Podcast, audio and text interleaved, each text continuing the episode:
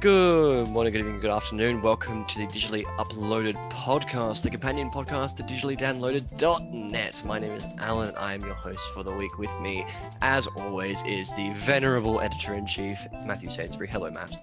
Venerable or vulnerable? I'll leave Getting it old. It's getting old. I'm an old guy Yeah. now, so vulnerable works. Yeah, maybe it's uh, it's a double entendre. We'll set up the Maybe. podcast one month and I'll just like not show up and you'll be all like, where is he? And he's so I'm it's because of old age. I'm off. Ah, I'm going. He's full on skill so concerning. And- it's so exciting. So Uh, concerning, concerning. no, I've always wanted to have a Harvard's- ghost on the podcast. Hubbard's counting down the days he gets to take over. Yeah, he's been plotting this for years. Speaking of which, hello, Harvard. Hello, I am the usurper of the throne, Harvard. He do be usurping. No, when I don't think about you, Harvard, I think about a man who usurps many a throne. I'm just that kind of person. You're just very you're killer. ambitious and you're threatening. You're very violent. Okay, so we got we got ve- vulnerable, violent. What's your V, Alan? Voluptuous. That's like the opposite of who you are, Alan. I've seen the photos, you Doctor Who future Yeah, lead actor. you. this this Someone's going to discover you. Someone's going to discover you, and they're going to be like, "You got to be Doctor Who," and you're going to be like, I "Yeah, I mean- want to be Doctor Who." This is a little bit They- much at the moment, but I've got a massive bloody spot on my nose, so like, like Rudolph the rain, the red-nosed reindeer. So that's my new plan. So I'm going to start look? doing It's a Christmas new look shows. for Doctor Who. Yeah, it's pretty much. It's the it's the new plan. It'll work out. I'll make money off that. You know, a Couple bucks. yeah, the old the old pound or two. yeah. anyway, with that, let's go to some music, and we're back in a moment.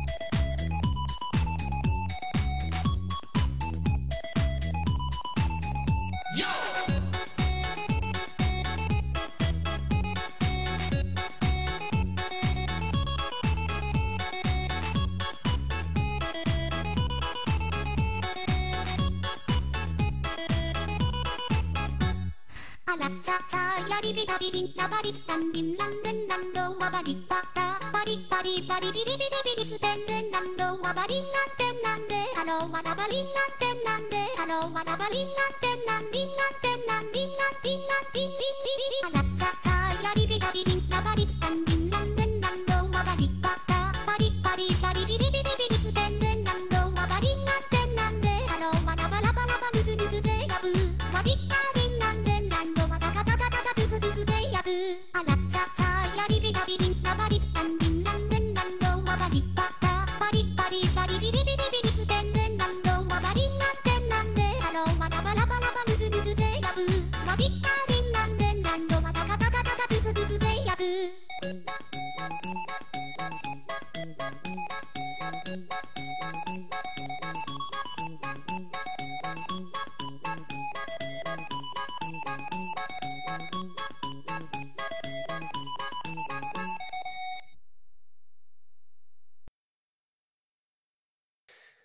And it's time for games of the month. I'm actually unaware of anything that's coming out this month because I have the attention span of a two year old.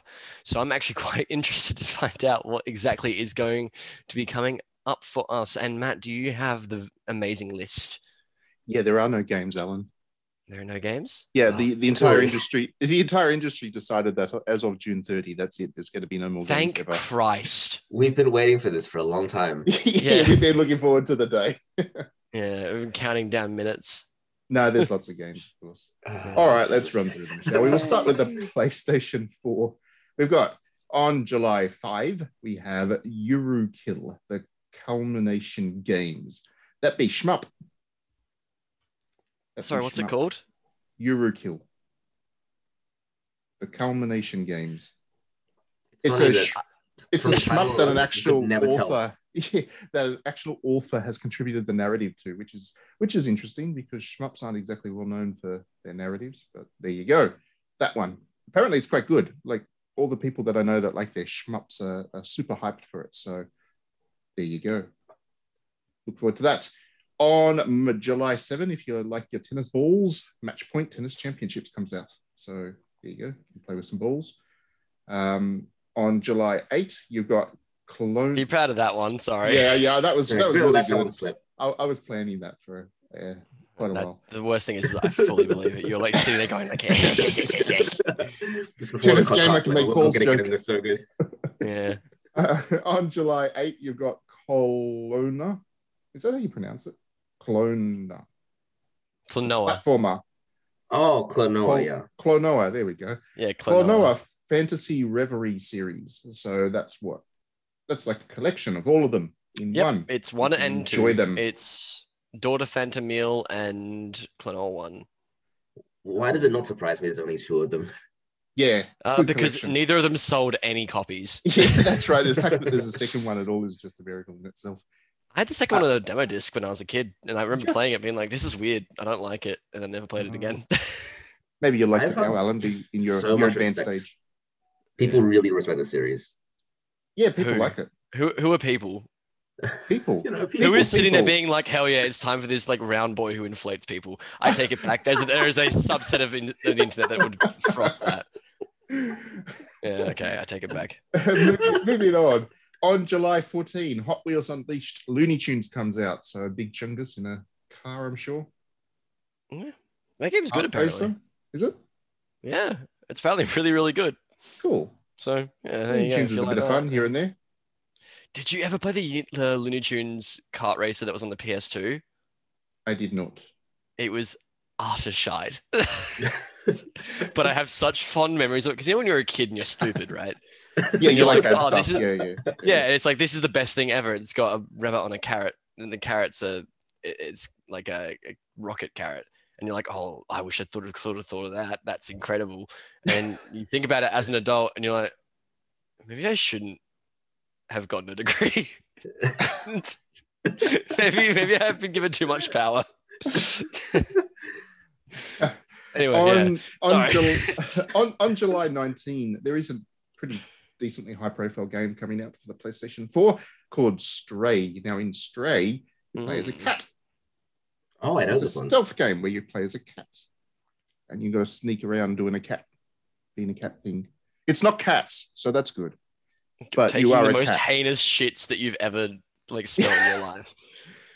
Uh, this is again a little bit of a detour, but my girlfriend has a kitten who is almost turning one, and I've never like had to sprint out of a room quite like I have after her shits because I it pervades every part of your body. I feel like that should be a part of Stray.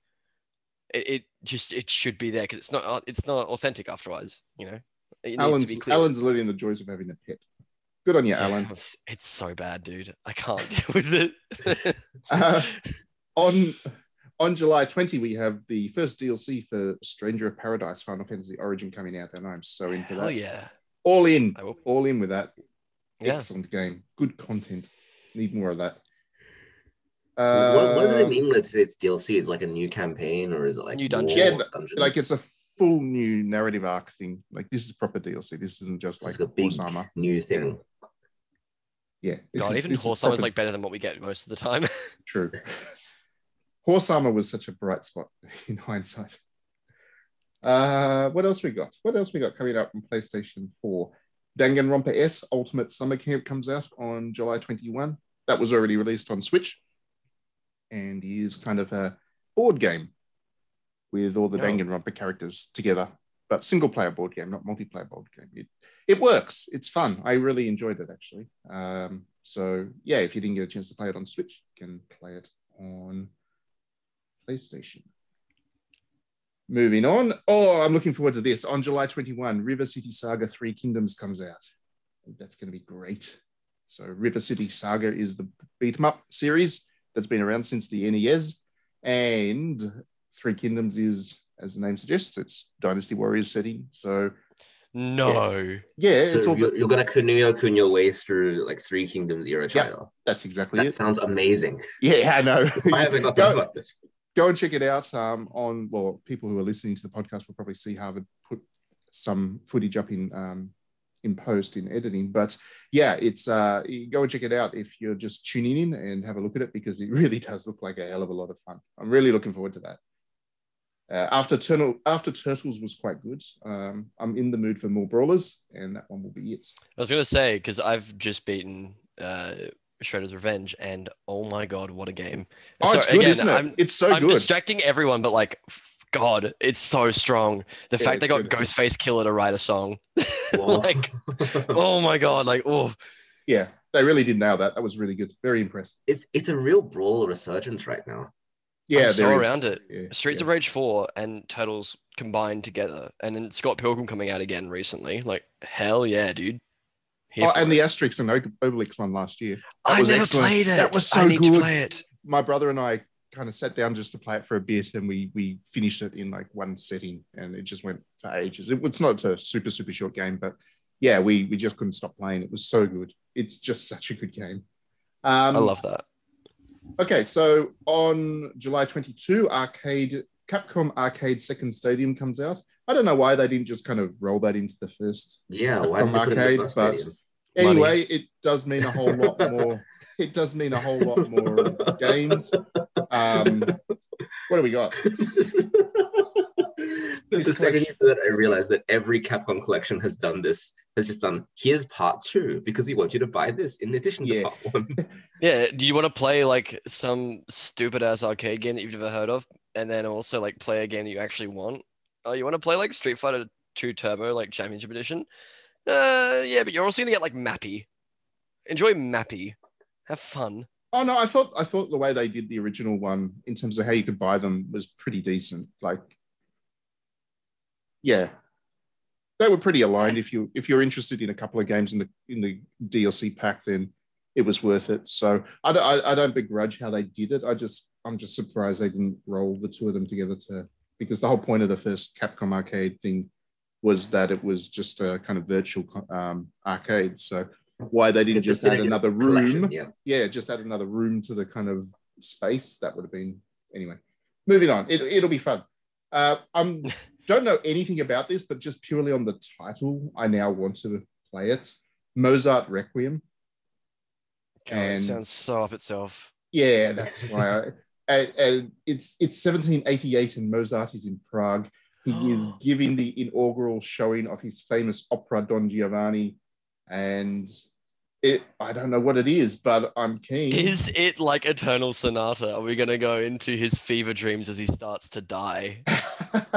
uh, here we go. Join Mozart as he must find his way through 18th century Prague, find the clues, and solve the great. Oh, this is going to be one of those goddamn hidden object things, isn't it? Hundred percent. Probably. But anyway, I'll, I'll play it because I'm Was pretentious royalty-free like music? Yeah, Uh, it's the best idea ever because you don't have to get a soundtrack. Oh, they thought it through. Uh, on July 26th, you got Story of Seasons, Pioneers of Olive Town coming out on PlayStation. That was already out on Switch. It's excellent. Highly recommend They need to slow it. down with this series. Oh my god.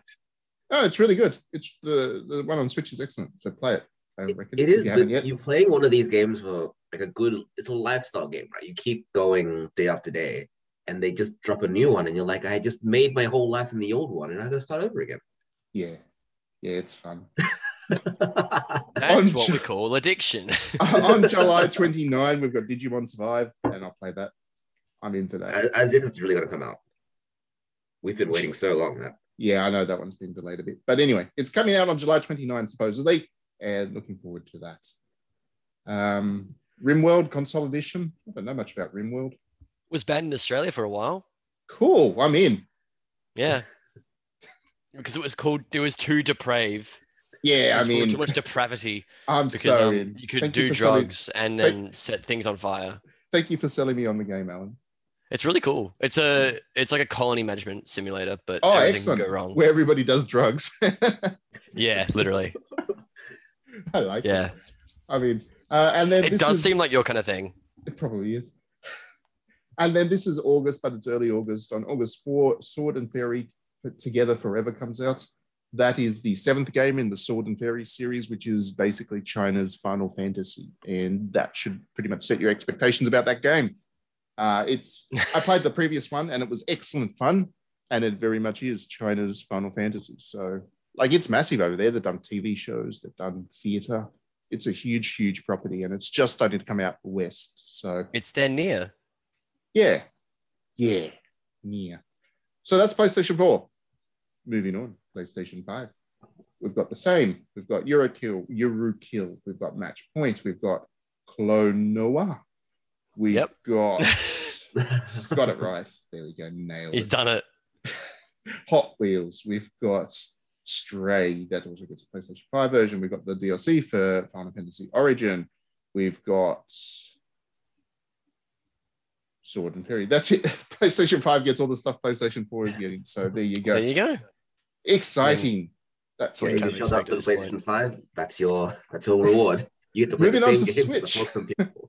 This will be the It's fun the, one. the exact same fucking shit. God damn, Yeah. it sucks owning a PS5. Now, now, now with uh, PlayStation Plus, Plus, Plus, Deluxe, Plus, Plus, Deluxe 2. God. you can I'm keep not spending more $150 on a bloody subscription service. I'm not doing it. At least you get the PS3 ones in England, dude. Yeah, you get to play PS2 games. No, I can't because my internet's now dog shit here. Uh, PlayStation 3 games. You can get PlayStation 2 games in Australia, Harvard, but PlayStation 3 games are streamed. So I can't play Tokyo Jungle, which is pretty much the only reason I'd want to actually subscribe to that thing. Um, yeah. That's a cool just- game. That's Australia very weird. All right, Switch. Your Eurokill comes out on Switch as well, in July 5 as well.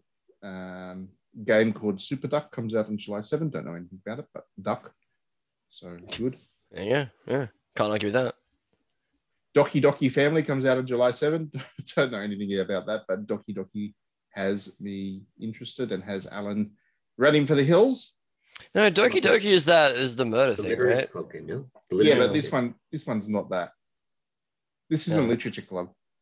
Uh, is it just like a? Is this just porn? Is it just porn? Is that what you're trying to say to me? Yeah, It is.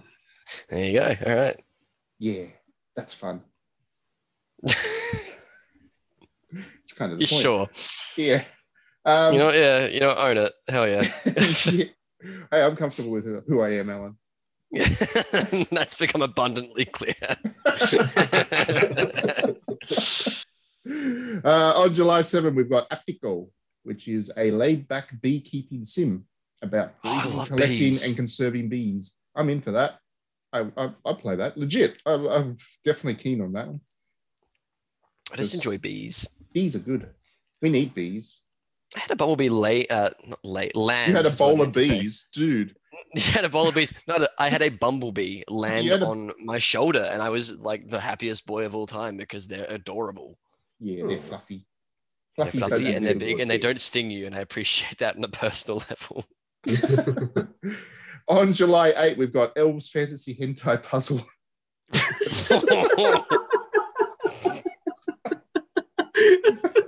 get fu- no, that's not a real title. No, get that is that is actually the title. That is No, game of fuck the year. off. That No, is- I'm- is- I'm really sorry. that's not real. I hate that now I need to write this and find footage of it for a yeah, now, video. now, now Harvard's gonna have to put it in the podcast. We're gonna get demonetized because It's gonna put like one have giant footage of this. pixelated blur. It's gonna be like three pixels. That's how pixelated it's gonna be. Oh god, what? Like, just be normal. You know what I mean? Just please. excellent. Ugh. So there's game of the year.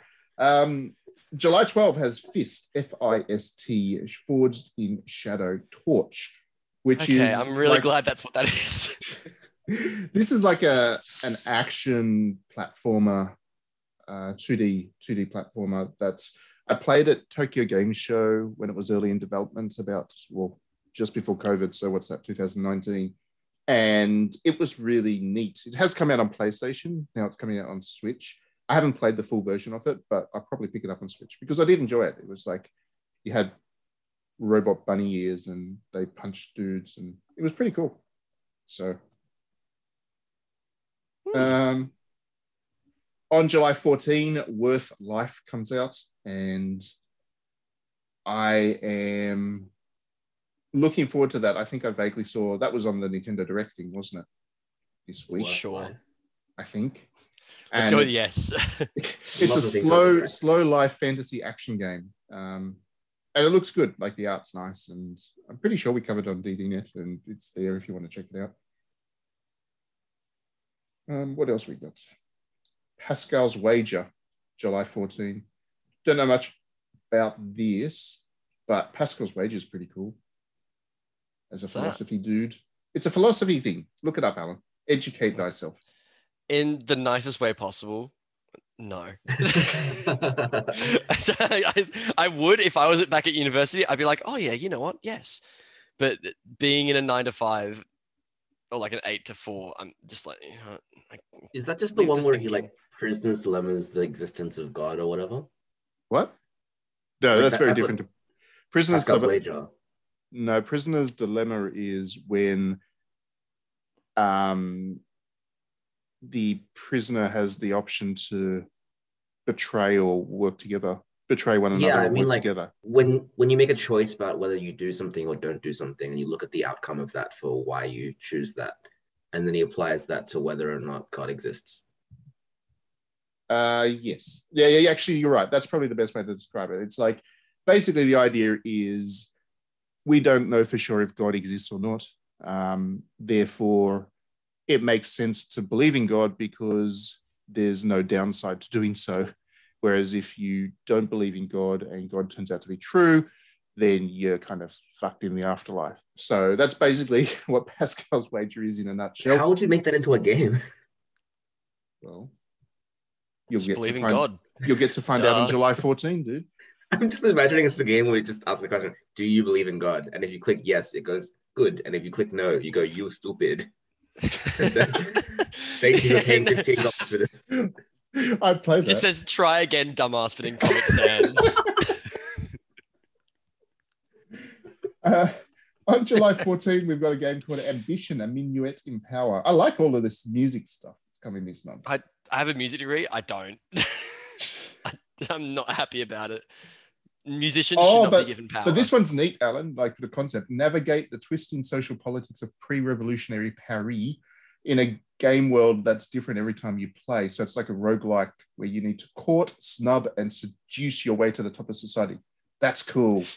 I I'm mean, thinking of like the Binding of Isaac with Jean Valjean.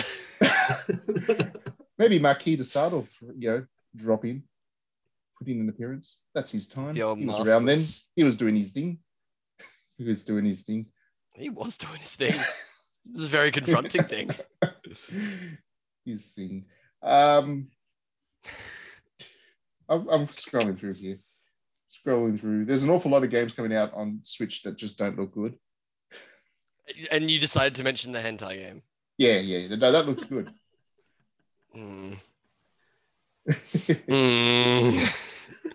okay, so I watched a trailer for this one that I'm about to mention, and it's you're going to roll your eyes, Alan, but it actually does look good, and it's not a Japanese game.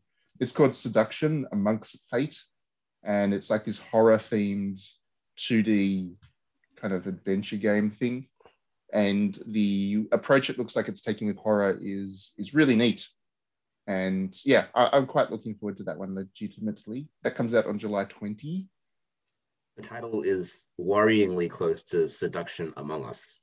Yeah. Yeah, that's you know the worst thing is that in my head I had like the Among Us sound effect, of like the "You are the imposter," like the. On July 20, we've got Bunny Must Die, Chelsea and the Seven Devils. Um, Just, just a great title. Don't know anything Do about people- that, but I have a question for like game developers. Have they ever thought about actually trying to sell their video game before they name it? Because like there are times, right? And I've said this many times before, but I can't really blame Japan for having long names because translating and stuff and they want to like do their own thing and like good on them. If you're like a Western dev and you look at like your game name and it's that, like get a marketing guy. get get someone. Get your like mum to come in and be like, oh, I don't think I'd buy that. I And am now going to. I'm. I'm now going to create a game that's like 400 words long in the title. Yeah, Squid in the Darkness, a future to care for. Yes, something like that. I really like Squid in the Darkness. Squid in the Darkness is a good one. Uh, uh, July 22, we've got Live A Live coming out, which I am very much looking forward to. I have avoided playing the demo because I just want to go into it fresh when I can play the full thing. And yeah, I'm really looking forward to it. Never played it in any way before, so this is a new one for me. But Extremely everybody's going, everyone's going crazy for it. So there you go. Wild West themed JRPG from Square Enix. Hmm. It's more than Wild West theme. It's like it's kind of like the original Octopath Traveler, where there's a bunch of different storylines Ah, with all see, different time periods, and it's like a non-linear narrative. It's I was so excited forever when it was announced that it was never coming to the West, and now that it is coming to the West, I'm like, I need to go play Octopath Traveler first. Yes, you do. Octopath That's actually a Traveler is really like, good game. eh, It's really good. alright. Ignore Alan. It- it's really good. No, it falls apart. Play like the first like three characters and then just stop because the game is a grind and a nightmare. Oh, it's gonna it's gonna bravely default me. Oh, Bravely it, Default is also bravely defaults you very, very hard because like the game is suddenly like, oh hey, like in order to get into this area, you have to be like level thirty, and you leave the last area at level like six. And it's like, all right, well that's it. I'm done. I'm not doing this anymore. And so what you end up doing is you end up boogieing along to the music because the music's the only good part of that game. I hate it when like- JRPGs are like, you like this, right? So we're gonna give you so much of it until you don't anymore. Yeah, Yeah. literally. That's how it works. Oh, you like Blitzball? Yeah, play Blitzball for like 17 hours to win this like stupid. yeah, but then you can get Wakka. You can get Wakka in your team. That was pretty cool. Yeah, but like He was pretty cool. you, the, the prize is more Blitzball. I already- I don't like Brussels sprouts already. You're not gonna make me eat more Brussels sprouts by like like dangling one on a chain for me. On July 28th, there's a game that an English developer surely created. There's no way anybody else but somebody from the UK sat down and thought, we're going to call it this. Lord Winklebottom Investigates. That is the most British name for a game ever. Yeah, that's like pretty good. Yeah, Lord Winklebottom. Yeah, I, I'm not gonna argue with that. That's pretty strong.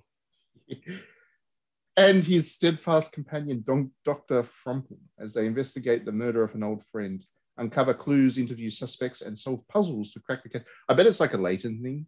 I don't know anything about it, but I bet it's like a Layton thing. That's exciting. okay. I'll be there for that. I'll be there from there. On July 28th, there's a game called Bear and Breakfast coming out. Is a laid-back Oh, my management God. adventure, laid-back management adventure game where you play as a well-meaning bear trying to run a B&B in the woods. I really enjoy that. That's actually a wonderful concept. That's- that's great. Places. Uh, if you can slaughter the dudes in the in the bed, then that's that's the most excellent game ever. That's really strong. What a Yeah. great concept. I'm there for that. On July 29, you got Xenoblade Chronicles 3. I think that's Oh, a game God, people are looking forward to a the little bit. only game that I have such a horrific like love hate relationship for, even though I've not played it. Yeah, I've got I to can- ask. I, I've got to ask you at some stage, Alan. Uh, you know, you you and your the fan service thing. You you have a, a deep and I would say almost pathological hatred for fan service, and yet you'd like Xenoblade Chronicles 2, which was basically just tits.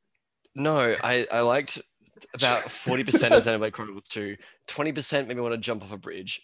And like the other 40%. Yeah, that's still that's still like I'm talking 95% of that game is tits. So No, it's not. It's not. I spent most of my time in the gacha because I'm a fucking psychopath. I'm not. yeah, So trying to to clarify this, trying to get the boobies. I went. that's No, I wanted the I wanted the titty bunny lady because I was having a joke with my friend. That was the only character that I knew in the game because of the donkey Yeah. video. A joke Um, with your friends. Yeah, yeah, yeah. See, No, we're, I we're streamed it. No, I- here, I- Alan. No, I will fight you both. no, I spent. I'm not joking. The wharf that you get to in Mor Ardain at the very beginning of Mor Ardain, I spent about like 13 hours of my life grinding the fishing spot there so I could get cores, so I could do 99 core unlocks on stream. I did this twice. and I'm not joking. It, it hit the dopamine part of my brain. I was just like, yes, more. so anyway, um, I'm Yeah. expecting I'm expecting Xenoblade Chronicles 3 to be very much the same thing. Decent quality action RPG with plenty of horny thrown in. It That's what- That's what the people previous want. ones. That's what they're going to get for that. And And it seems a lot less horny. it's going to be Yeah. horny.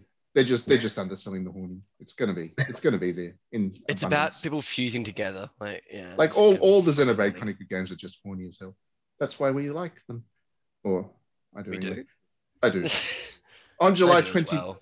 on July 29, Digimon Survive comes out on the same day as Xenoblade Chronicles 3. I hope that, That game is being well. sent to die. I hope that game sells well on PlayStation because it ain't gonna sell well on Switch. And that's it That for the a- month. What a horrific idea. Yeah, don't release anything the same day as the Xenoblade Chronicles. It's okay. Anyway, It's not. It's not going to come out.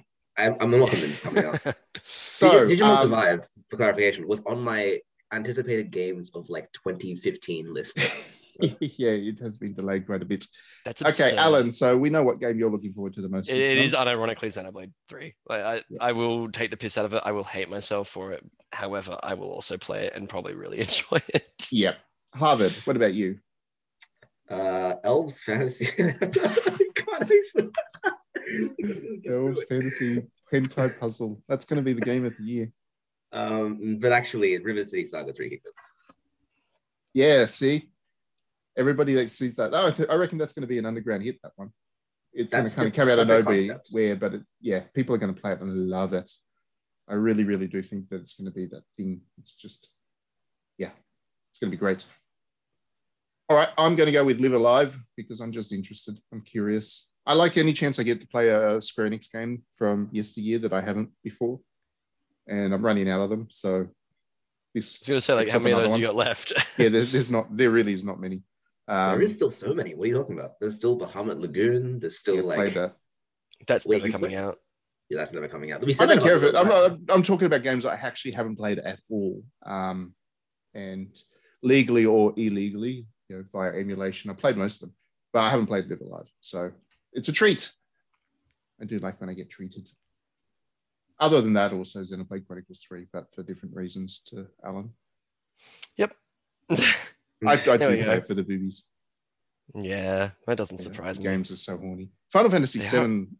Final Fantasy Seven remake. I'm looking forward to the second one of that just to see if it's as horny as well because the first one was just it was, was aggressive. thirsty. That was that was aggressively was thirsty game. on. I know it was great. I was like, whoa, hang on, where are they going with this? And and they went there. That was Yeah. That was really unexpected.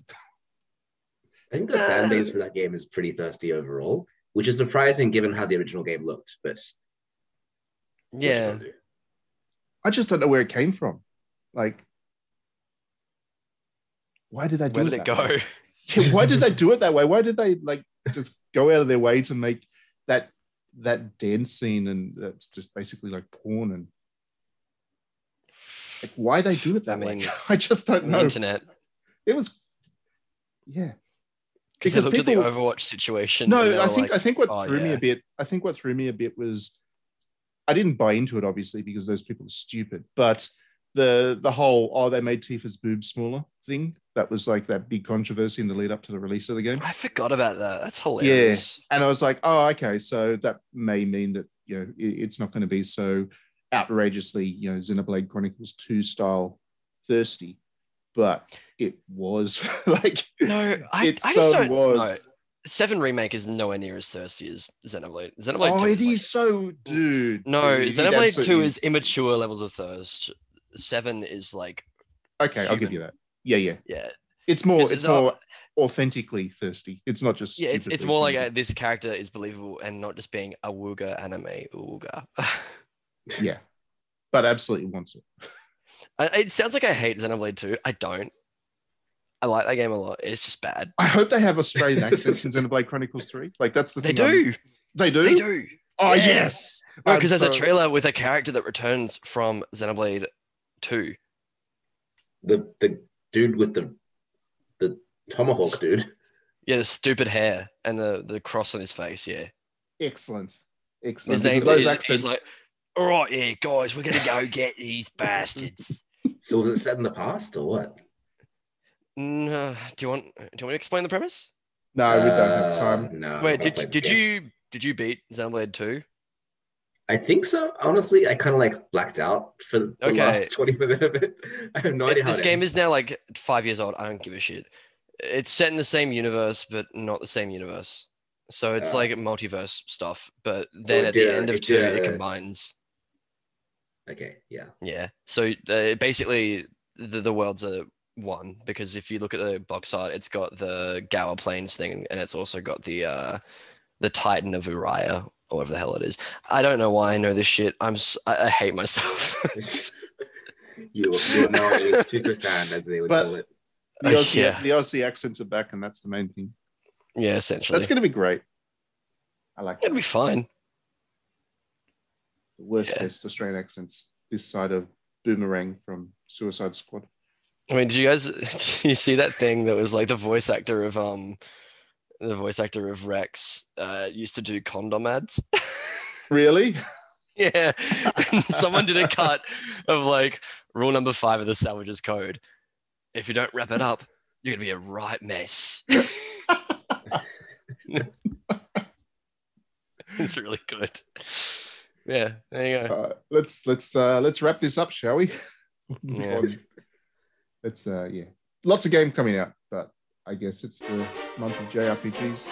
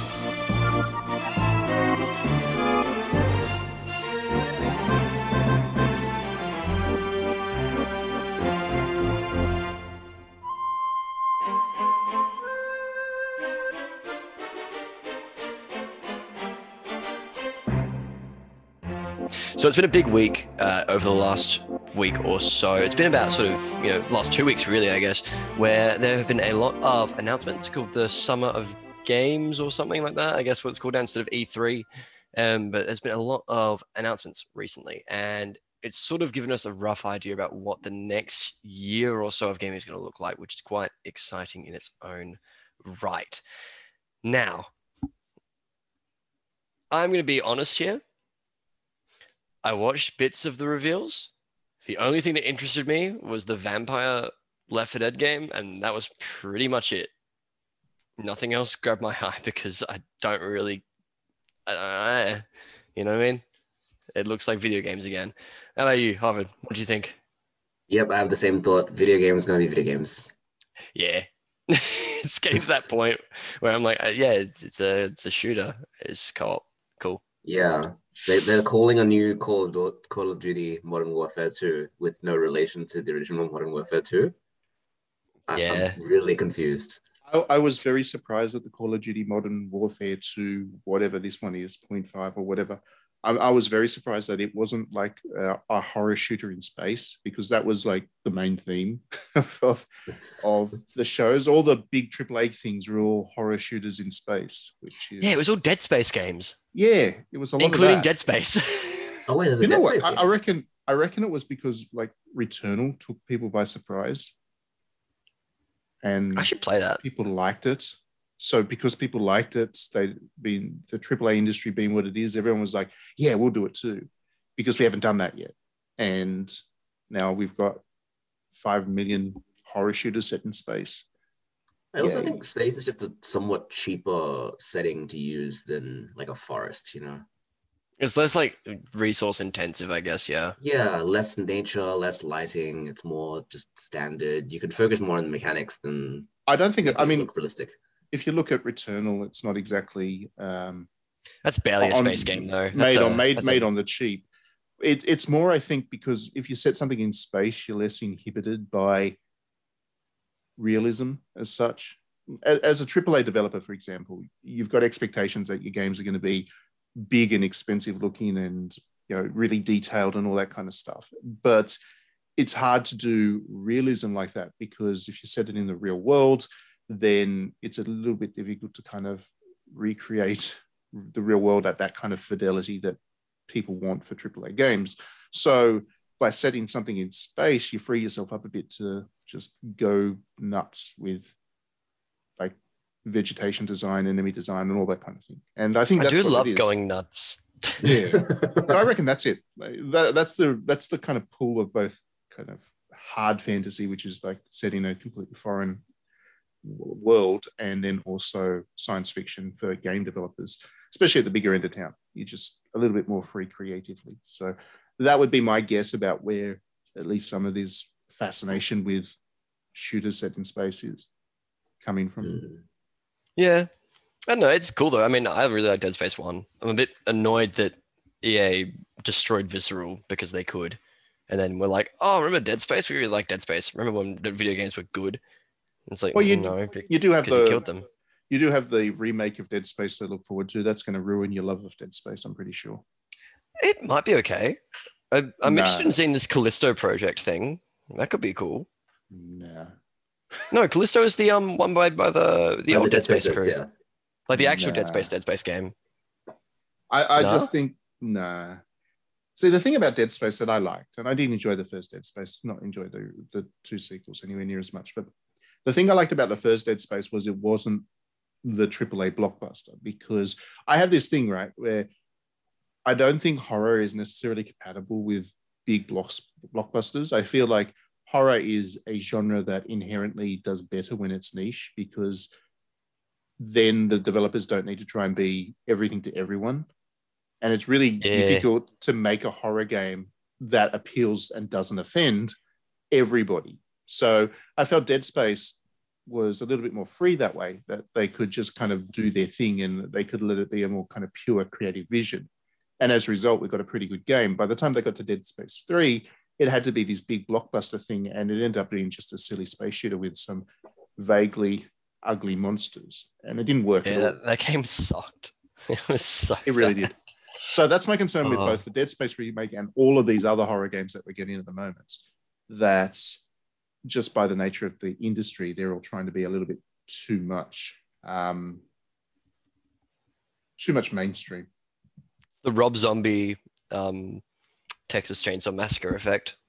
Yeah, and I, I mean, it, it's not like horror can't be mainstream. I mean, Resident Evil pretty much proves that, especially the most recent one that managed to be a pretty strong horror vision while also being God, it's so a good. mainstream Village game. It's so good. Yeah, but that is just brutally difficult to make, and I, I certainly don't think the Western industry, with the way it does games, um, is set up for that.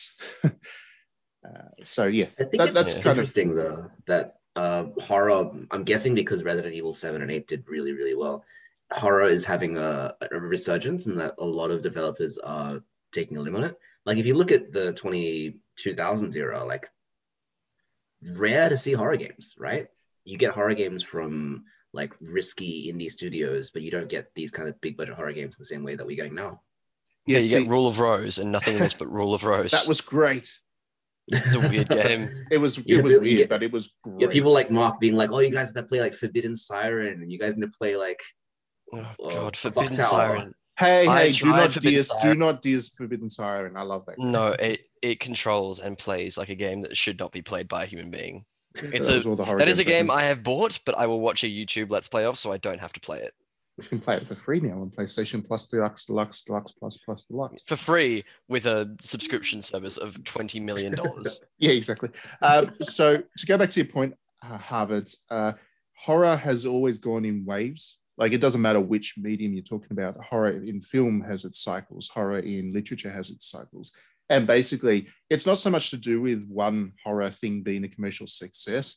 It's more they're a commercial success because horror kind of responds to what's going on in the world. And generally, when kind of social anxieties run high, horror does better.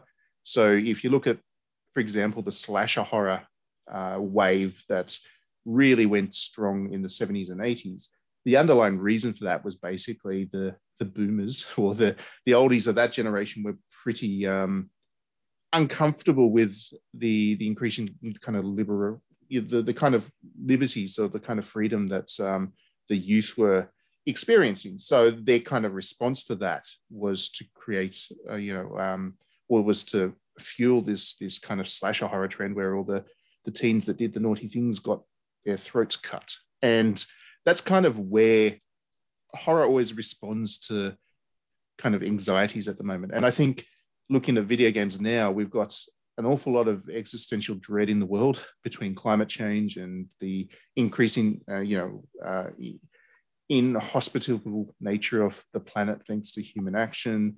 Um, there, there's kind of uh, obviously the social and economic concerns as well. So all of those things, I think, are kind of mixing with people's desire for uh, fantasy, and I think that's why we're getting a lot of horror stuff sp- set in space. It's like that's the response to how people are frightened at the moment. Yeah, I also just like getting my pants spooked. I, I find I find horror absolutely fascinating like, as a as a genre. Like it's the the the the appeal of being frightened is is just something I've always found so fascinating. So I did a lot of study of this stuff at university, and that's why I'm such a Hmm. horror fan these days. Did you like Stranger Things? Yeah, I love Stranger Things. Absolutely love it. Good. Okay, there you go. It's one That's of those. brain. We're recording this those- story on the day that the, the new season thing comes out, so that's Oh, is why it, it's on my brain. is it out today? Is it? Yeah, it's out today. Well, it was out yesterday for you. Well, that that solves my weekend because I mean I was really I, I was really pissed off they split into the bastards and ended on such a cliffhanger for the first Yeah. it. it's really long. I've heard the second, the one of the Yeah, it's episodes. like four a hours. Movie. For two episodes, it's Oh, two and is a half it? hours long. Ah, Yeah. sweet. That's excellent. That's how I like it. No, I, I'm really looking forward to it. I, I think Stranger Things is is just brilliantly done. It's one of those rare things that makes me keep my subscription to um, Netflix. I want to be able to watch that again through at some stage. Yeah, that and uh, Umbrella Academy are probably it. That's also a good show. Oh yeah, I really like Umbrella Academy. Not really horror, but anyway, we're not here to talk about Netflix. Yeah. We're here to talk about stuff that's happening in the industry for the next 12 months. I mean, just I know you both said that you weren't overly engaged with the content that came out of Jeff's show and others, but I mean, I I watched most of that show and was just like, industry It's your fucking show. sucks.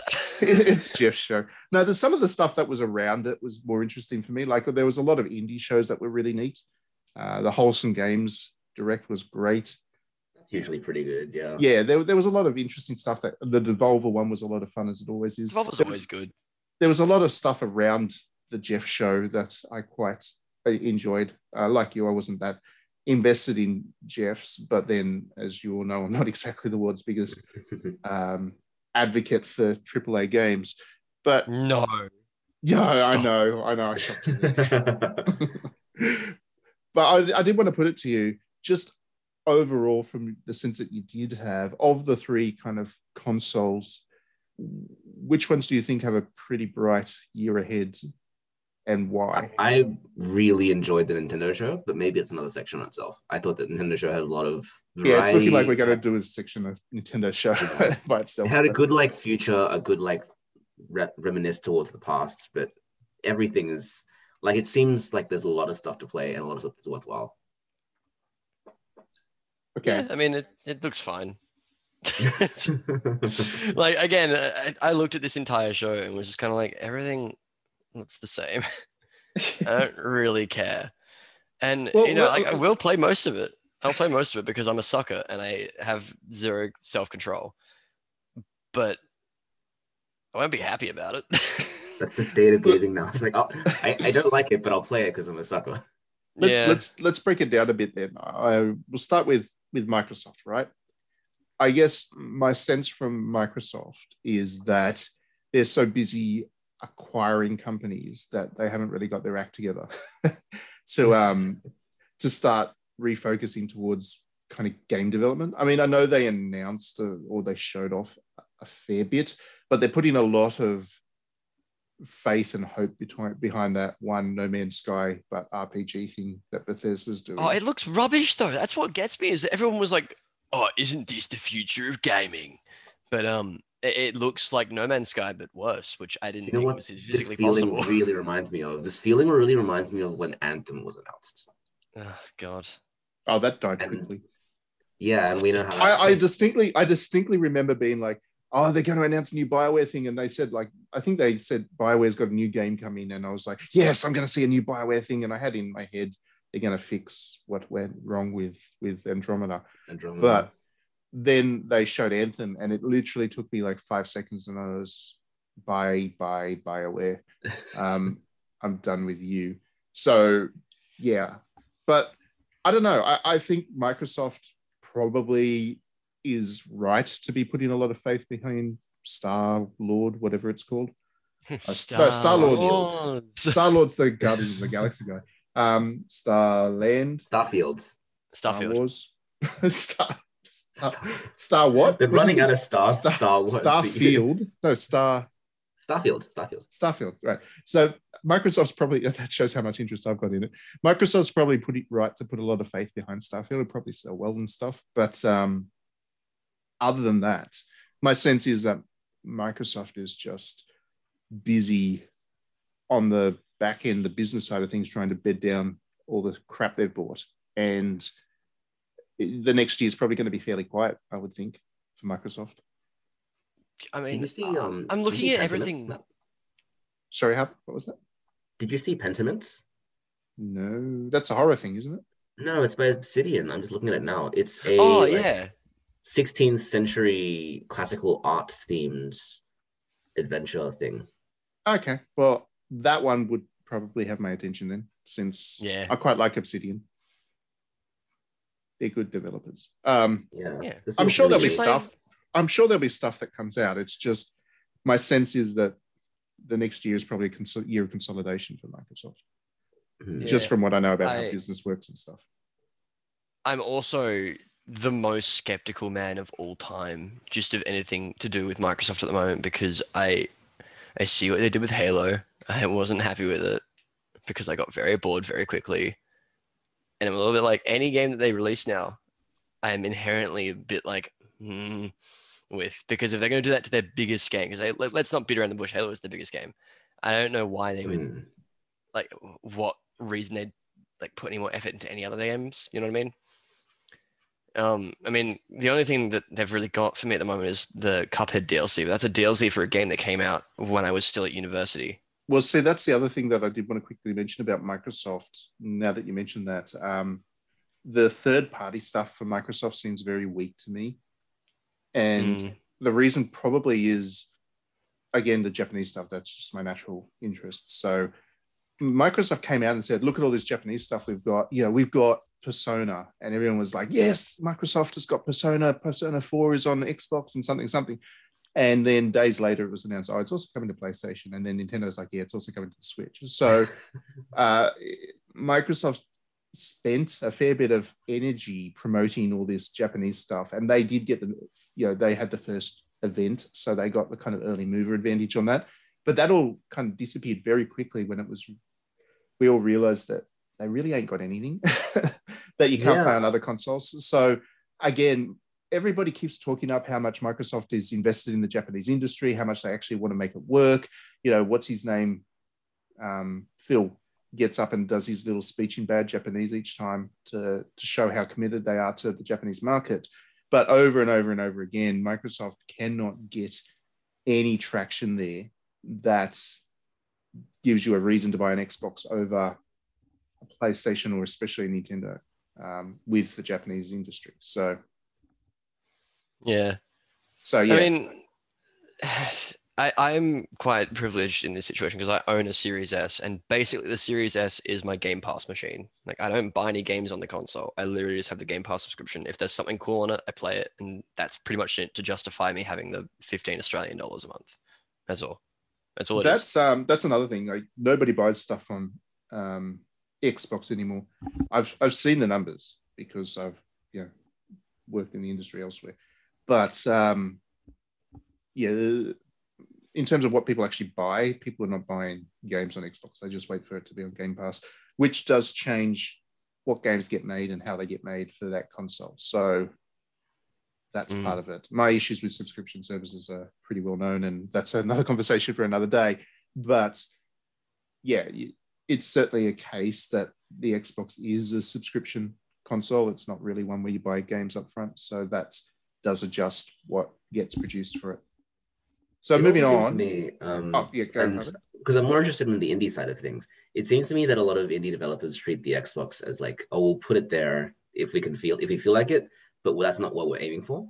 Well, like, yeah, they can't. I mean, indies know better than the industry is willing to admit how poor subscription services are for them. So they will put it on Xbox because it's easy to port it to and it's kind of some incremental revenue and whatever. But they know that if they rely on the Xbox, they're kind of screwed. So, Hmm. so on the PlayStation side of things, um, Sony aggravates me a great deal.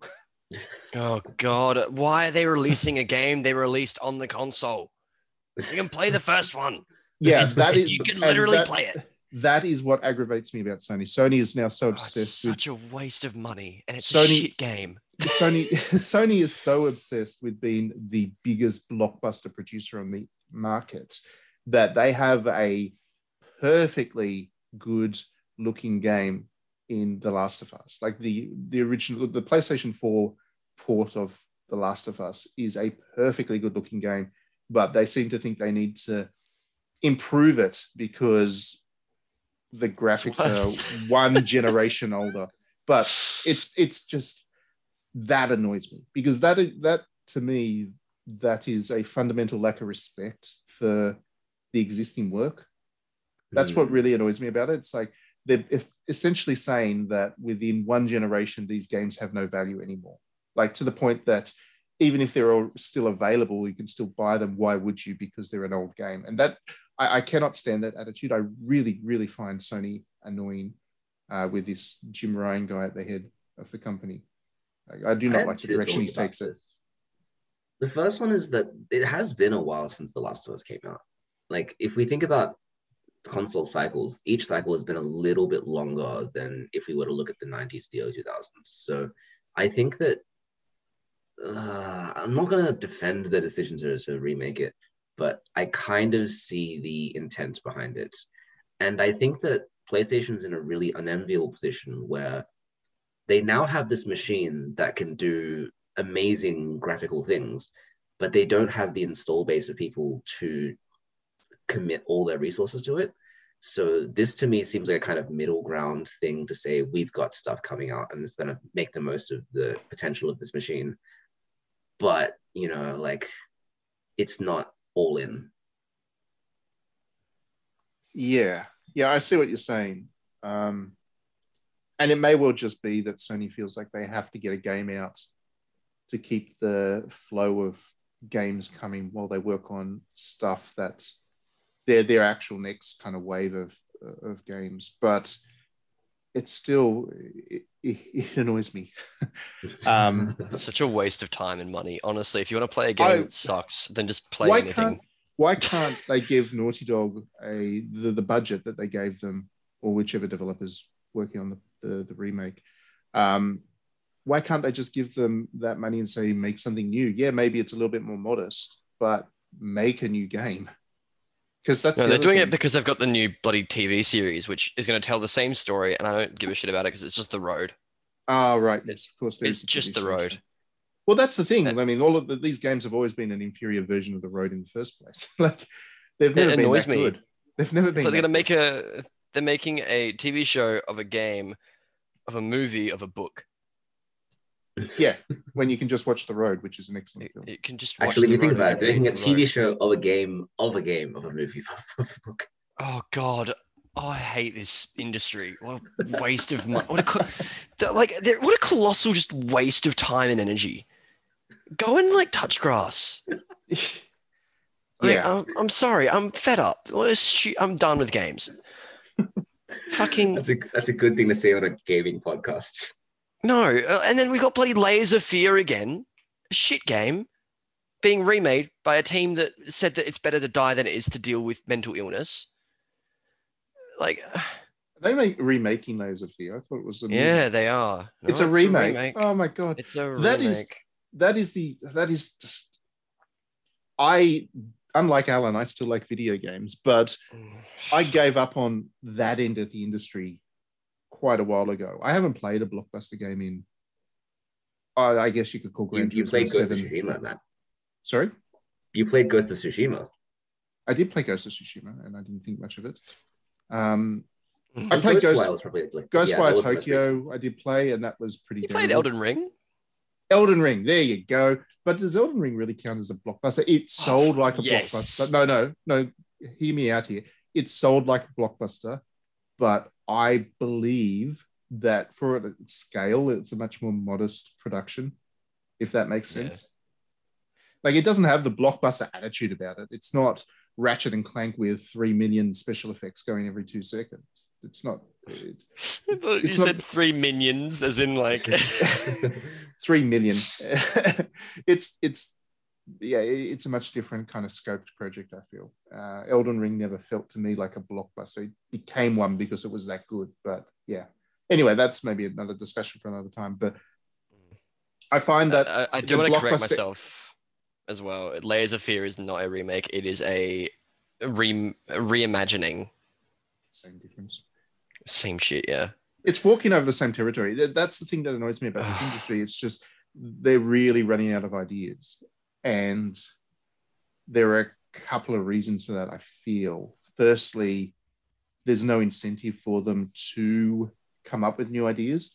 And that sits squarely on the consumer, not the industry. I feel like this is not just a thing that the developers are doing to, to ruin the games, it's also a thing that the consumers are doing because they're just so pigeonholed into certain types of content that they're unwilling to explore beyond that. So there is certainly a, a give and take here that is causing this effect. But yeah, the the incentive to to come up with new ideas is just it's just not there. And it's also just the amount of money being spent on these things. Like if you think about the the budget of like a Starfield, there is there is no possible way that that amount of work and effort could do anything creative because everybody investing is like, oh, we just want something that made as much money as the last game you guys made. Well, there is that too. That there is no real when you're making the, the games industry is at the point where the blockbuster side of things, especially, basically needs to sell copies to everybody that plays games to see the Yeah. returns that they need. And what happens then is if you need your game to be something for everybody, then you end up making something that doesn't say do anything. You basically end up with you know a bunch of Ubisoft the games where they're just so completely inoffensive in the way that they're made that they're kind of offensive to anybody that cares about uh, creative ideas. I would I, yeah, and that's Yeah. basically where the AAA industry is heading. So that I- side I of will things say, I'm though, exhausted with. the the Street Fighter Six stuff looks kind of cool, and I'm kind of excited they're going back to like slower gameplay rather than just pure footsies. and that's where Oh. the that's where the interesting side of things are. I still think there's a lot of interesting stuff happening with the industry. It's just that kind of those games that are either either designed for a particular community, a small community, a niche, like the fighting games are, or uh, the indie stuff, which is more experimental. And there's still heaps of that stuff happening. It doesn't necessarily get a show at these events, but there is a lot of stuff coming. Yeah, and it it shocks me as well because I think the only game that actually made me go, "Huh, that's a great idea," is a Marvel game. And it's the Marvel XCOM game because, like, yeah, you know what? Take some superheroes, put them in a tactical strategy game. That's a cool idea. I'm around that. I didn't even see that, but yeah, Yeah. that could be fun. Yeah, it's it's a great concept because you know you have a It team worked for superheroes and they all Transformers. have It worked really nicely. It works for lots of properties. Yeah. yeah. it works really well for Pokemon Conquest. Worked really well for Namco cross Bandai cr- cross um no Namco cross uh what what are the other two in Project Cross? It was Project Sega Cross and Zone, yeah. Capcom, yeah. All the What a weird, s- that's such a weird game. Ugh, yeah, I don't know. I, I, like, I'm just exhausted. I don't give a shit anymore. just make games that are cool. But that, that 2D joke brawler. that we made earlier is like really is really um ringing resonant now. It's like if we just had a couple of months where all the AAA developers were like, you know what, let's just not make games for a bit. It would actually improve things a lot. yeah, I mean, you look at freaking Gotham Knights, and I don't know if you can look at that game with anything other than a resounding, huh. You know what I Is mean? that the um the remake of the the Arkham games? Mm, it's like the multiplayer live service, basically, version of the Arkham games. Uh, Yep. Could you imagine a worse thing? Nope. so, anyway, what's one game that you're looking forward to for the next year, Matt? Um, yeah, that's a good question. it's the hardest question I've asked today. Well, to be honest, uh, you know, these events as we record this happened uh, maybe about a week ago, two weeks ago, and um, I get stuck back into reviewing games and stuff. So, so I kind of forget about a lot of this stuff. I remember there being stuff that I was interested in. Um, and I'm just pulling up uh, kind of articles now as we talk. Like there's some good examples, like the the Plucky Squire, for example. That's a game that everybody would have forgotten pretty quickly after seeing it, but that's a Devolver Digital published Aussie developed game, which is a kind of adventure RPG thing where you actually go into picture books and stuff. It's looking, it looks really charming and kind of twee in in the nicest possible way. Um, there was was there not I mean there's DLC for Resident Evil that they showed off which looks really good Yeah, as that's well. kind of cool. That's Yeah. the only thing. So Actually, there was I- I take it back. That's that. That's good. Hold on, Capcom. You saved So- it. I mean Square Enix had stuff that was interesting as well. Uh, yeah, I guess announcing that Rebirth is a thing. Like, that's cool. we knew it was Rebirth. a thing though. Yeah, it was always a thing. but like, uh, Imagine And I- if they, imagine if they released um the first part of remake and they're just like, you know what, we're done. That's, that's all you get. Oh, it would. No, I'm not even joking right now. Do that just to piss off the nerds. I mean, I've got, to, like- I've got to admit, I, I'm a little bit um, concerned with Final Fantasy 16, but that's more, I think, because the gamies are going ape shit over it being an you know mature rated game. That's not really what Square Enix is out there talking about. And the guy that's the, the two that are working on It's Final P. Fantasy. Yeah, yeah. The two people that are working on Final Fantasy 16 are Yoshi P is the producer, and the director is the guy that did The Last Remnant. And I absolutely loved The Last Remnant, which was a mature rated game. So I'm going to say that while I have concerns about how that game's going to turn out, I'm probably going to like it when it does actually release. So that's obviously a big one for me. Um, Yeah, I mean, to be fair though, the the reason I got excited about that game um, was when they announced that the combat designer was the guy who worked on Devil May Cry Five. oh, did it? Yeah, be- and it's gonna be pretty the decent. moment that I saw that, I was like, all right, I'm in. I'm sold. It does look very active. Yeah, it's cool. it's going to be pretty excited pacey. I mean, it's yeah, that's just the way that, that we're going. It'd be more that. Tales than um than Final Fantasy, I'd say. Hmm. Yeah, and I that's not that- such a bad thing. Yeah, fine, cool. Go for it. Try it. The 15 already wore the whole chaos on like, oh, you're not making it turn-based anymore. So hopefully Well, there's more Final towards Fantasy hasn't been. And then Stranger turn-based, Paradise turn-based killed. Chaos.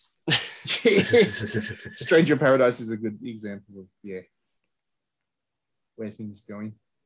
Yeah. Um, Harvard, what's the game you're looking forward to?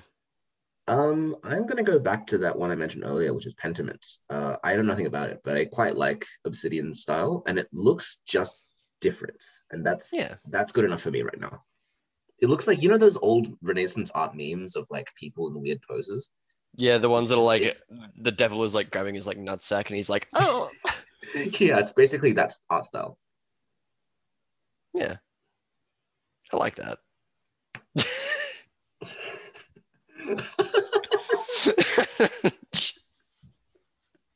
well, okay, and I'm gonna say that none of these games interest me because I'm a miserable sod. Um, gonna cut to Alan playing The Last of Us. The whole the whole living in the UK is really rubbing off on you, Alan. yeah. Uh, Woof. You used to be such a positive boy when you were in Aussie. and then I got a full time job. you got a full time. There is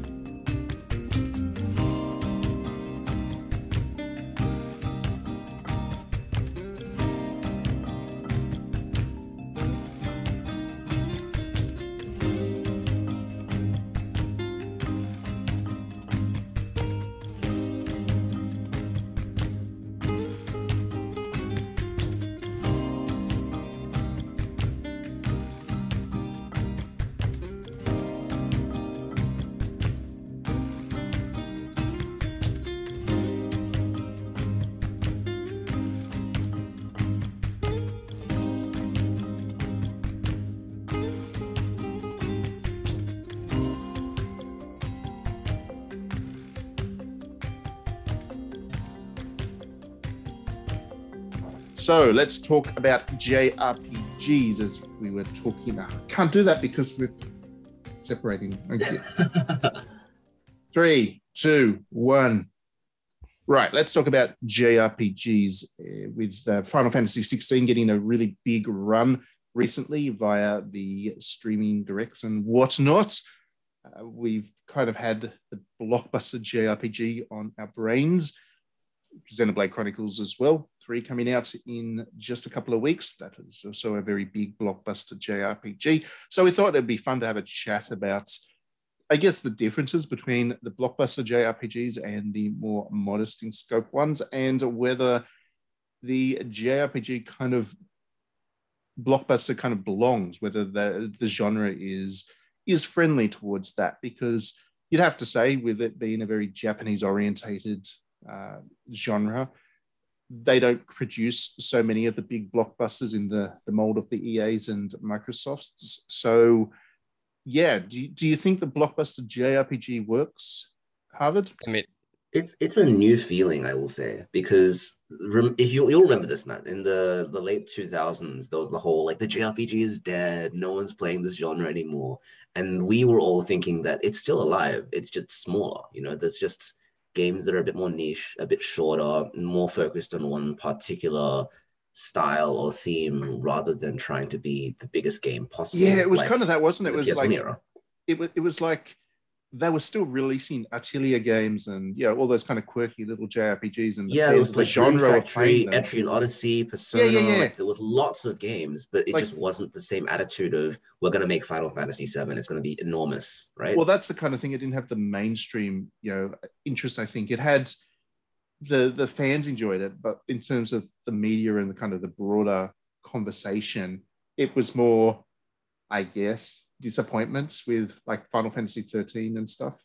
And that was, I guess, what was Final leading Fantasy people. Was like very much the end of that big era, right? Where you can't spend this money, send that much amount of money on a game that's turn-based and linear, which every JRPG is, if you think about the uh, SNES and PS1 era. But people were just starting to recoil against that design philosophy. Yeah, I think you're right. I think it was definitely the sense that, I mean, I love Final Fantasy 13, but because it was a disappointment for so many people, um, there there was that sense that the genre was in trouble as such, and it was struggling to find relevance. Well, because then you also had games like uh, that just weren't coming out in the West. Like Xenoblade Chronicles One didn't come out unless true, it was they yeah. very nearly didn't. Yeah, they actually very set up. didn't. What was it? Project uh, Operation Rainfall. Rainfall. But here's the thing: like Xenoblade Chronicles was a good game. No one talks about the last story anymore, and the Pandora's Tower was very Yeah. niche. It was good, but it was really, really niche. I feel like I feel like Pandora's Tower is actually yeah, sure it's it's niche, but it was also not kind of released by Nintendo and it was released right at the end of the kind of Wii's lifespan. So it was it's a game that people respect. It was and if they- destined to kind of fail. well, yeah, if people played it, they respect and loved it. I don't feel the, the last story is that one that was only a very small percentage of the people that played it loved it. Everyone that played Pandora's Tower loved it. And Xenoblade Chronicles, everybody that played it, or pretty much everybody that played it loved it as well. And it's kind of spawned into this, this long, large series. So you are right that the last story was kind of one that, despite the interest in it, based on the screenshots and whatever the people saw, it kind of fell flat. Um, I don't, I don't know if uh, everyone loved Pandora's Tower in the same way. I think Oh, the- everybody Yeah. loved Pandora's feeling Tower. was- Everybody that played Pandora's Tower loved it. the feeling that I got was that because it was the last game of the Rainfall series, people uh, played the last story and were like, "That's pretty good." People played Xenoblade and loved it, and they were like, "Oh, you got one third one to play." No, I, I, I don't. I, don't- maybe we're just talk to different people or whatever, but everybody Because I, know I who- remember, I remember getting really bad review scores back in the day. Oh, yeah, but nobody gives a fuck what journalists think about JRPG. Says the journalist. well, I'm, I'm kind of the, on the niche end of things. I'm talking about the mainstream. journal. Every, everybody knows that, you know, you don't go to IGN and whatever for reviews. For review scores, and that's yeah. that is not a criticism of IGN. There's a lot of great people at IGN, and I actually respect a lot of the work they do, especially with the kind of the the Western side of the industry. But we're talking about the niche writing was stuff here. good. It's like asking somebody that has a career reviewing Marvel films to review a David Cronenberg art film. It's just not going to work. Um, There's too much water in those movies, to be fair. so so yeah i mean what what ign says about pandora's tower isn't really relevant if you look at what people who enjoy jrpgs and play a lot of jrpgs think um, I, I really think that pandora's tower is one of those games that will continue on to have a pretty impressive reputation for being a very high quality game that's So, my feeling tangent going on a tangent off Pandora's Tower. I think that that game represents a lot of that then late 2000s, early 2010s design where there was a determined effort to make it smaller. There's no overworld. There's just a menu. There's not like a big cast of characters. There's just like peop, like a small group of people that you get to know over the course of a long experience. It feels not in a bad way, but it feels cheaper. You know, there's no like we're going to make this enormous universe with different planets to explore and you'll have this big epic quest that's going to take you so long to do it's just it's more contained it's more I It knows what it wants to be.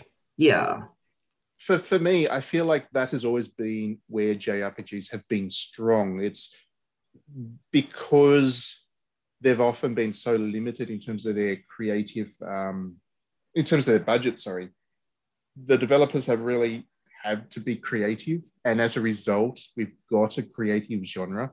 Like uh, a lot of my favorite JRPGs, the Atelier series, they're always working on absolutely razor thin budgets. Um, and they always come up with games that are just so kind of warm and wholesome and light and bubbly, and it, it, they, they're games that should not sell particularly well because they just they're, they're they don't need to because they're they're off su- working off such light budgets. So instead, the developers can focus on making the games that they kind of want to for a very specific audience. And for me, that's where the JRPG genre has generally thrived. When the developers try and create blockbuster JRPGs, what happens is we get a lot of confusion from the people that are meant to be buying these games. What what is it that we're playing? We don't play that many JRPGs. This genre kind of confuses me. To your point earlier, Harvard, that you know turn-based stuff went away. Turn-based stuff confuses the hell out of people who don't play turn-based stuff much, because it's this is meant to be action, but I'm waiting for an ATB bar to fill up. I'm very confused about what this game is trying to do for me. A, a lot of people are quite simple in terms of what they want from their game. They, they want it to just kind of behave naturally, and turn based stuff is not a natural interaction. So I feel like when developers have tried to, to turn the JRPG into something that appeals to everybody, they have a lot of work to do to, to convince people that to, to, to play this game on its terms. And I think that's ultimately what happened with Final Fantasy 15, which for me was one of the first efforts to make a truly big blockbuster JRPG that they tried so hard to communicate the genre to people who don't play it that they lost sight about the traditional JRPG audience. So Final Fantasy 15 will probably end up being one of those outliers within the genre that doesn't really sit well with with fans of Final Fantasy or of JRPGs, or for that matter, of people who aren't fans of the genre because it still didn't manage to get them over the line. Uh, you just remind me something interesting about uh, Xenoblade Chronicles 2 when that came out. And one of the popular critiques of it was that the battle system made no sense. And It doesn't. the- it, it does make sense, but Alan, No. I remember watching your stream when you were starting out, and you had to have your friend explaining to you how the battle system worked. Like, it's a it's a system of rules. It makes sense, but not in an intuitive way. When if you look at any other game that has combat or fighting in it, you press a button and you hit the dude, right? Whereas in Xenoblade Chronicles 2, you press the button and you target the dude, and then you have this weird arcane system of magic and balls to make things work. Yeah, but then also if you don't hit the button at the right time, you're an idiot. Because how dare you hit the button at the wrong time? You got to time it correctly, otherwise you do less damage, and it's significant enough that it will kill you. And then also, if you don't have your your gauge system in the right zone, and uh, and the stars don't align uh, to shine the light yeah, on, you don't have your drive society. bars and you can't smash Oh, the you know the worst the worst thing is is that they tried to fix it with the the DLC and they made it worse. Because like instead of like having more characters they have less characters but that's now everyone is now two characters and it's like uh, and then they make it everyone is now three characters at the same time and I, I can't I can't brain doesn't work and the fact that at the end of Xenoblade 2 this is not a spoiler at the end of Xenoblade 2 final hallway there is a tutorial message there is a straight up game mechanic tutorial message at the final hallway before the boss fight. And it is so insulting, but also so required. So- to like- me, that kind of ridiculous stupidity, complexity of systems is what makes JRPGs interesting, right? Because every JRPG has a new convoluted way to explain its combat and its systems. I, I, would, I wouldn't say that these things are, are necessarily complex. I think, see, for me, complex is more like what you would get from a military strategy game that has a manual that's 400 pages long and you kind of need to keep referencing back to that as you play. I feel like RPG systems are abstract, and abstract is Oh, a that's a very point. Yes. abstract systems are very difficult with people who aren't living them. So, for example, I mean, to talk about Xenoblade Chronicles 2, I had no trouble picking that up whatsoever. None of the systems within it confused me. But then I play a lot more JRPGs than than you would, Alan. So it just Yeah. I, I just more naturally kind of slotted in with what it was telling me to do, and it, it was fine. But I totally get where you're coming from. That for people who aren't living and breathing JRPGs, that stuff is very difficult to, to wrap your head around. It, it is so much harder than a shooter game. A shooter game is a, a, beautifully simple kind of thing. It's just you've got a little aiming thing. You point it at the dude. You press a button. He falls over. That's that's Yeah, basically how a shooter game to works. feel like a gun. Yeah, and that is that is a, a very I, I do not I'm never confused about why shooters sell so well because that is just a beautifully elegant gameplay system that everybody immediately understands, whether you look at the tutorial, whether you read the manual, whether you just jump straight in and, and start playing. That is that's kind of a, a holy grail of game development. That's what you know developers aim for ultimately. And JRPGs by their very nature are kind of exclusionary of that. And in many ways, I mentioned strategy games before. JRPGs are not unlike 4X strategy games. I know people that I, I was on Twitter not long ago getting super excited about Crusader Kings 3 coming on PlayStation 5 because I didn't have it on PC. I really wanted to play it. I jumped into it. I loved It's a it great from game. this. Yeah, yeah, I loved it from the second I started to play it. But other people were coming back to me saying this game confused the ever living fuck out of me and I never want to play it again because of course it did. It's a remarkably abstract and in that case complex game. So RPGs are a little bit Mm. less complex, but they are still very abstract. So I never I'm never confused when people say, well, I don't understand the appeal of this. and that is Yeah. and to the point that we are talking about earlier in the or the start of the, the, the podcast, that is kind of the reason I don't necessarily think Blockbuster works with JRPG. It just Yeah. you, you can't you cannot communicate to enough people how to play these things in a way that's going to make them comfortable. Yeah, I think it's the idea that by diminishing the complexity of it and diminishing the amount of systems, you end up with something that is no longer really representative of what the JRPG experience usually would be to most people. Yeah. Well, what happens? So- what happens when you kind of take all the complexity out of a JRPG? What you've got left is the Final RPG. Fantasy 15. Well, You get Devil you've May got- Cry. You get like an no, action I'm game. talking if you go even further. If you take all the abstract stuff out of a J, uh, uh, of an RPG, you're left with like a Warriors game or uh, uh, an Assassin's Creed, which has a leveling system, and you see the numbers go up, but it doesn't have the underlying systems that actually qualify them as RPGs. If you know what I mean. Mm.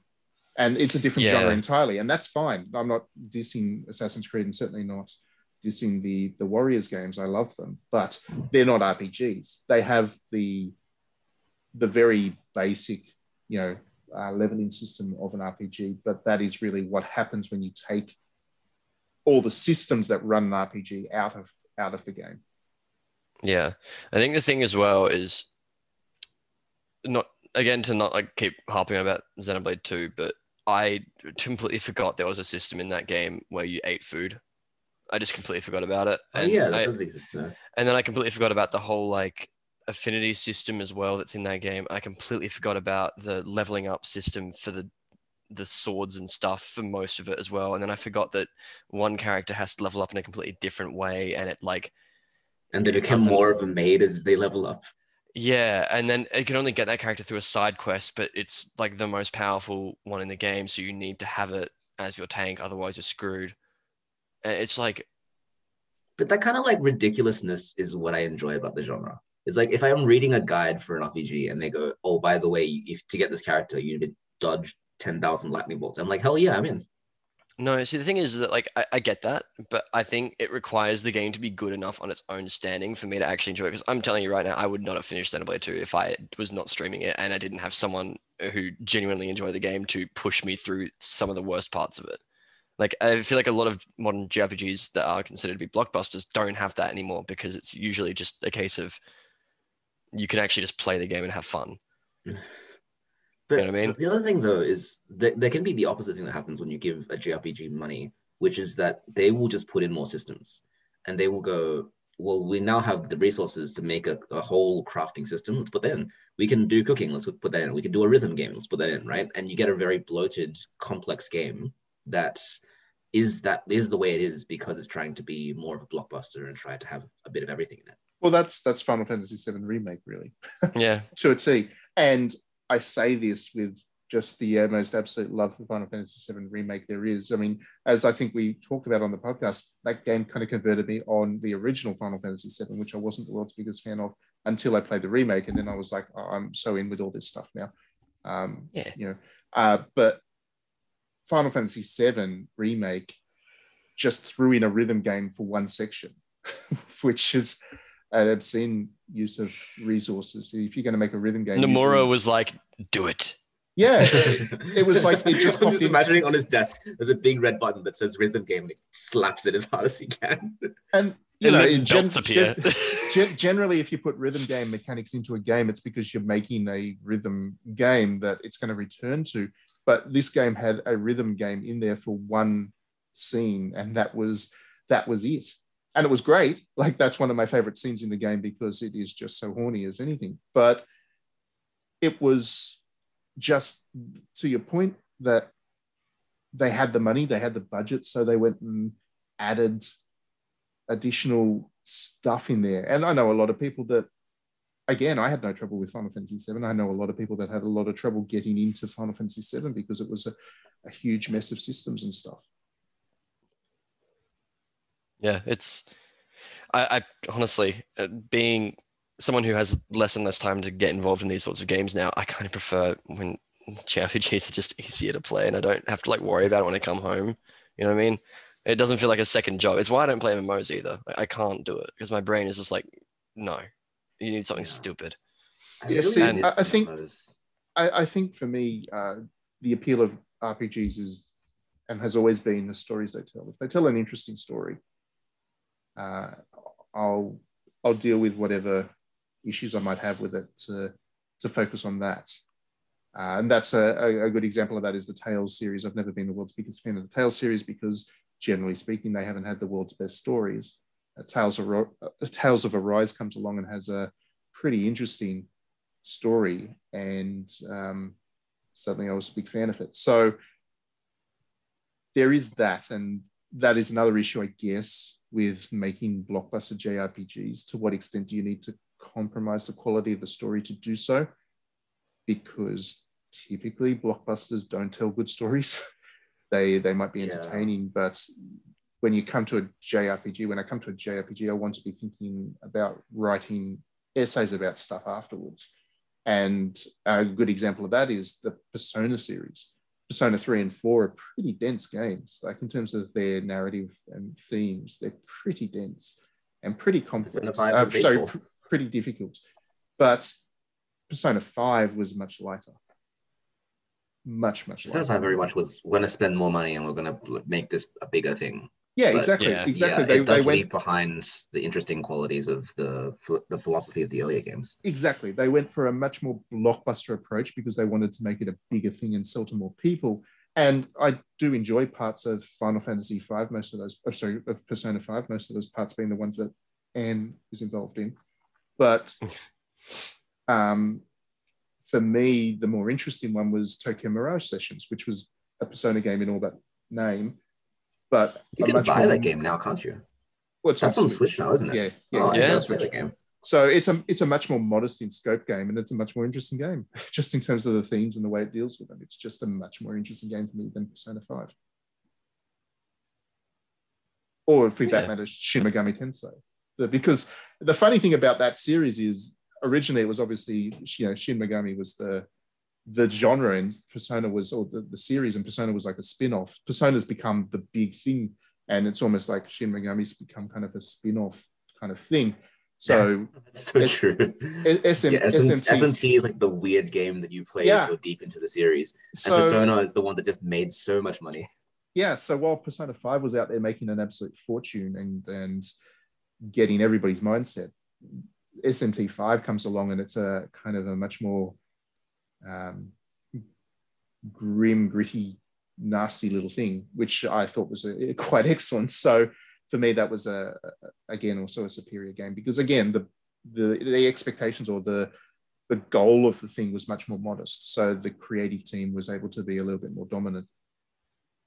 And it's nice that both those games get to be made. Yeah. I want both. I think I think yeah, I think it's nice to have one or two blockbusters for um, um if nothing else, people do get into a genre via the blockbusters. You you could never expect somebody to play a, an uber niche game within the genre as their first entry for it. And I always laugh, especially the RPG community, because they tend to be pretty stupid. And saying that, I've just now gone and lost my few fans. But they do tend to be, it's like if they have the opportunity to recommend a game, they always go hardcore right out the gates. And it's like, yeah, you should absolutely play Trails of Cold Steel 1 on, no, not even that, because Trails Trail of Cold the Steel, Sky. yeah, Trails of the Sky because Trails of Cold Steel is too too um, poppy. You, you should play Trails of the Sky. And how do I play that? I don't know. You you got to go and buy this console. And it's, anyway, the, the JRPG audience just goes hardcore with what they recommend upfront, and it's always a stupid thing to do because the way to get people involved in the genre is to recommend to them play Dragon Quest X or play, or even that's probably a little bit much Dragon Play Quest Final- 11, yeah. play Final Fantasy, um, play Final Fantasy 15. You might not like it as your favorite example of the genre, but it's probably the best entry for people who have never played a JRPG because it has qualities that will remind them of Grand Theft Auto or the Ubisoft open world games that they probably have played. So once they're into that, they're interested in that, and they're like, oh, maybe I'll try another Final Fantasy game. So then they play one of the other ones. And if that's how they go down the rabbit hole, and eventually then you start recommending to them the uber hardcore ones. Same with Persona. I would not recommend Persona 3 to somebody. to- No, I wouldn't recommend that to fucking Not- anyone. not that game is Persona 4 as impossible. well. So I, I would recommend Persona 5 to people that are interested in JRPGs that haven't played too many of them. Do I think Persona 5 is the best game? No, I don't think it's the best game in the series by any means. Once they've played it and once they're like, oh, I'd like to play more of them, that's when I go and say, yeah, you should play uh, Digital Devil Saga. Because that's the other thing too, is that the the original Shin Megami Tensei games have their own stupid language, right? They have like the Zio, Mazio, like Kabufu, whatever. And if you play Persona 5, you learn a little bit of that in a game that's more accessible. you get comfortable with it. And that's the point of the blockbuster. I, I have issues with the industry that it does tend to lock people into the blockbuster and tries to keep them there because these games are very long. And because they're very long and people's times are limited, you know, like Alan and he doesn't have time to, to go down the rabbit hole, um, they they kind of get they, they get set into to the large end of town. And that that's an issue. But you're not you- you're just not going to convert people into fans of a genre without those blockbusters and getting them to play those Hmm. first. So that's why we need them. We need Final Fantasy 16 and we need it to be a good game for the Yeah, sake of and the game- genre. And JRPGs have a lot of like stupid BS in them, I will say. But the blockbusters I think oh, no. like- surprise.